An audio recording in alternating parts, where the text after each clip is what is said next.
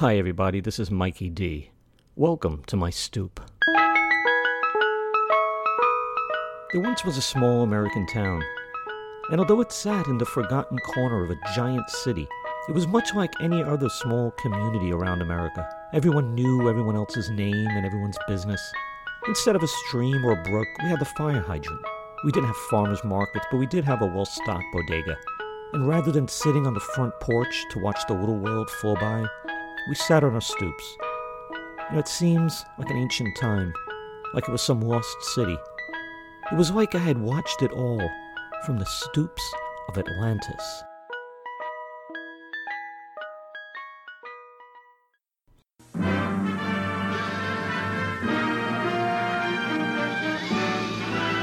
spanning the globe to bring you the constant variety of sport, the thrill of victory, and the agony of defeat. I never really considered myself a sports guy.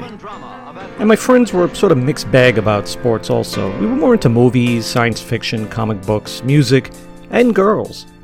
But since we weren't into sports, girls considered us geeks, so that endeavor became a moot point. At that age, well, sorry for being un-PC, but girls are being driven by the same primitive survival programming that guys are, which means they could be shallow as hell. And guys at that age are very sensitive, much more than given credit for. Anyway, as for sports, we played quite a bit of games with balls. You see, we enjoyed playing the games amongst our own ilk, meaning guys who knew nothing about professional sports. We played stoop ball, dodgeball, wiffle ball, touch football, street hockey, some soccer, the difference between my crew and the Pleasant Avenue guys, who were all these alpha males and lived, drank, and smoked professional sports, was that they knew all the stats. They followed all the teams. They were actually good at the sports they played, and they knew a lot about them. We, on the other hand, we didn't know Wayne Gretzky from Wayne Newton.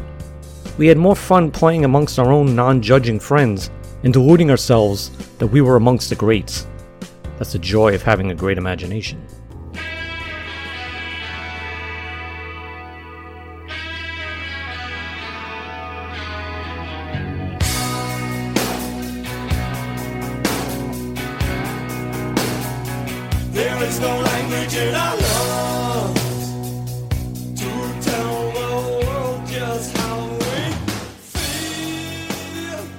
It was 1980, and I was a freshman at LaSalle Academy High School. There was a shift that happened. See, in grade school, I was one of the short kids. But then again, so was Chris S., my classmate. But he, he was a sports guy. So when it came time to pick teams for basketball or kickball or softball in the schoolyard, he was chosen among the first, while me, Howard, Gary, and John, the comic geeks, were last to go. This plants the thought in your head you're no good at sports. So when we played softball and a pop fly headed my way, I dropped it. No, actually, I missed it. And I was better than that. I had played ball amongst my outside of school friends and could catch anything. But within that closed atmosphere that was bigoted against geeks, it manifests itself and drains abilities. And the teachers never did or said a thing about it. I wonder if they do today.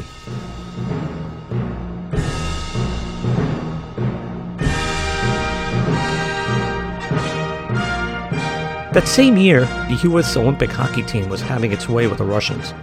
We were inspired and bought hockey sticks. When we passed that puck along the asphalt of 118th Street, we were Team USA. Did we know all the rules, all the pro players, and the history of the NHL, like Vinny, Chris, or John on the Avenue? Hell no. But we were gold medal winners in our heads. And on one day, I did win a personal Medal of Honor.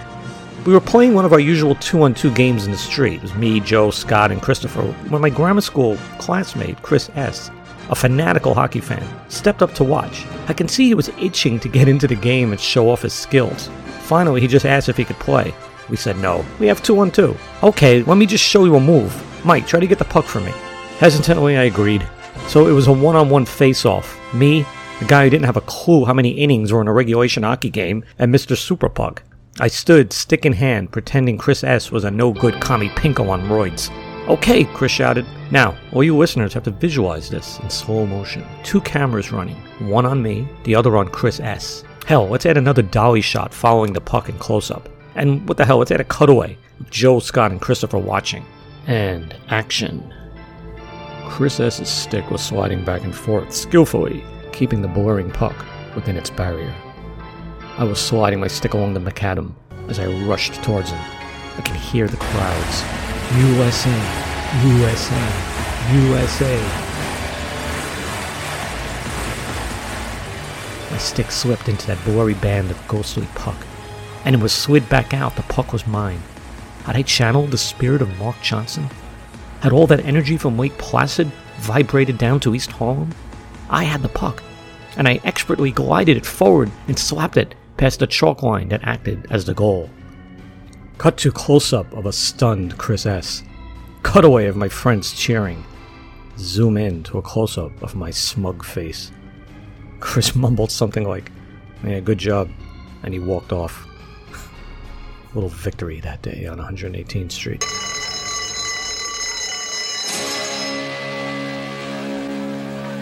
High school showed me that I was actually a good athlete. I joined the track team as a freshman and fondly recall the cross country races in Van Cortlandt Park. There would be about 40 kids from various schools racing, and the top 10 or so would get medals. No participation trophies in those days, they had to be earned. At points in the race, coaches would count your position. Nothing motivated me more than being counted off as 15 or 17 or something. The afterburners would kick in, and kids would blur by me as I raced for my medal. And would you know it? I won a medal in every cross country race I ran. I was never in the top five, but I was in the top group who were rewarded. I honestly can't see the point, nor the sense of victory I would feel if we were all handed a trophy for just being in the race.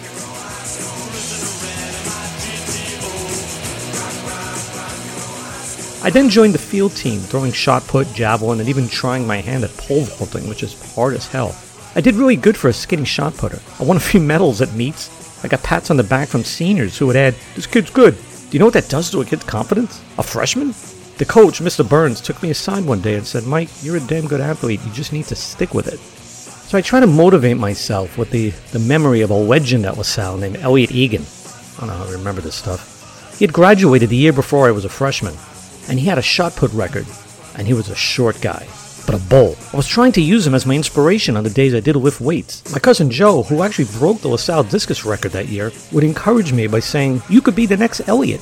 But I confess, I was lazy. I hated getting in early for practice. I hated working out with weights after school, even though I was getting stronger. I just wanted to go home. By sophomore year, I was done with sports. Sad, I guess, but I began writing for the school magazine and newspaper. More on that in future episodes. But back on the streets of East Harlem, I was enjoying softball. We would gather up as many guys and a couple girls as we could and have pickup games in Jefferson Park. One summer Sunday afternoon, while we were finishing up a game, a group of the Avenue guys came by to play. As they waited for the field and waiting for us to finish, they watched as we bobbled the ball around, and they made comments and jokes about our play. When we cleared the field, one of the guys shouted out, Hey, you guys think you're good? Why don't you play against us? We all looked at each other, and then Joe and me nodded, but we had a qualifier. Okay, next Sunday. We shook hands. The challenge was set and would be met. When you're a jet, you're a jet, all the way from your first cigarette to your last dying day. When you're a I would have to guess the Avenue boys did not fire a single synapse about us or the upcoming game. I doubt they gave it a second thought, but for us, the Geek Squad, well, we were all about being in the best shape to show them we were no pushovers. We practiced catching, throwing, and hitting every day for that entire week. It was very much a tortoise and the hare situation, David and Goliath. We were the 1981 Mets about to take on the 27 Yankees. We wanted nothing more than to win this game.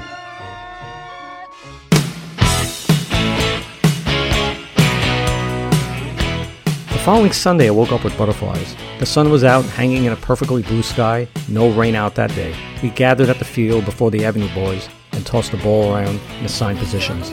I can only recall seven players on that geek squad. There was me, Joe, my cousin Joey V, Chris, Scott, Joey V's friend Anthony, and my other cousin David A.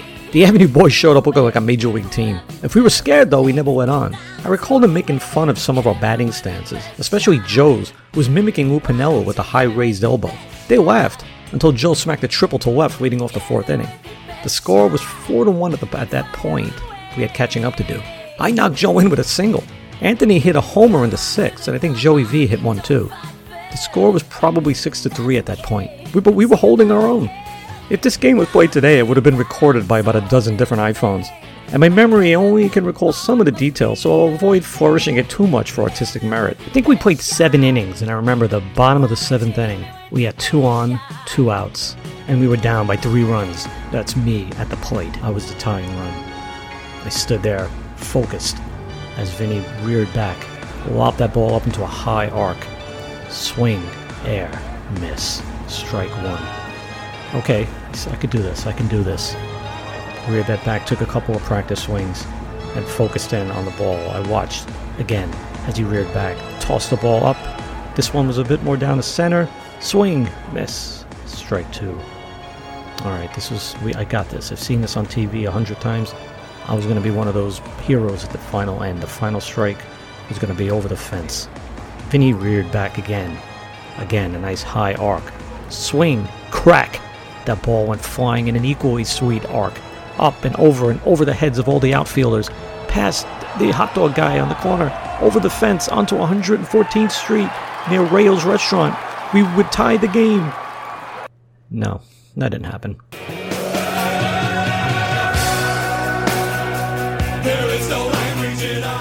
Be totally honest, I, I really don't remember how it ended. All that matters was the final score. It's 10 to 6. That I do remember. Yeah, we lost. But all parties agreed it was a respectable score. Even the Avenue boys high fived us and congratulated us on playing a good tight game. They even said they were surprised how good we were. Not sure I needed that compliment or not, but I guess geeks, for some reason, like being justified by jocks. Must be something in our DNA. Or maybe it was just life on those stoops and ball fields of Atlantis.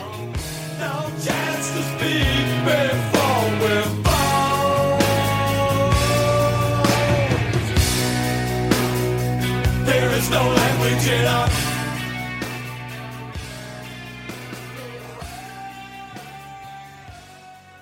This has been the Stoops of Atlantis with Mikey D. Stay tuned for future tales and bizarreness from that ancient land called East Harlem. Check me out on Facebook.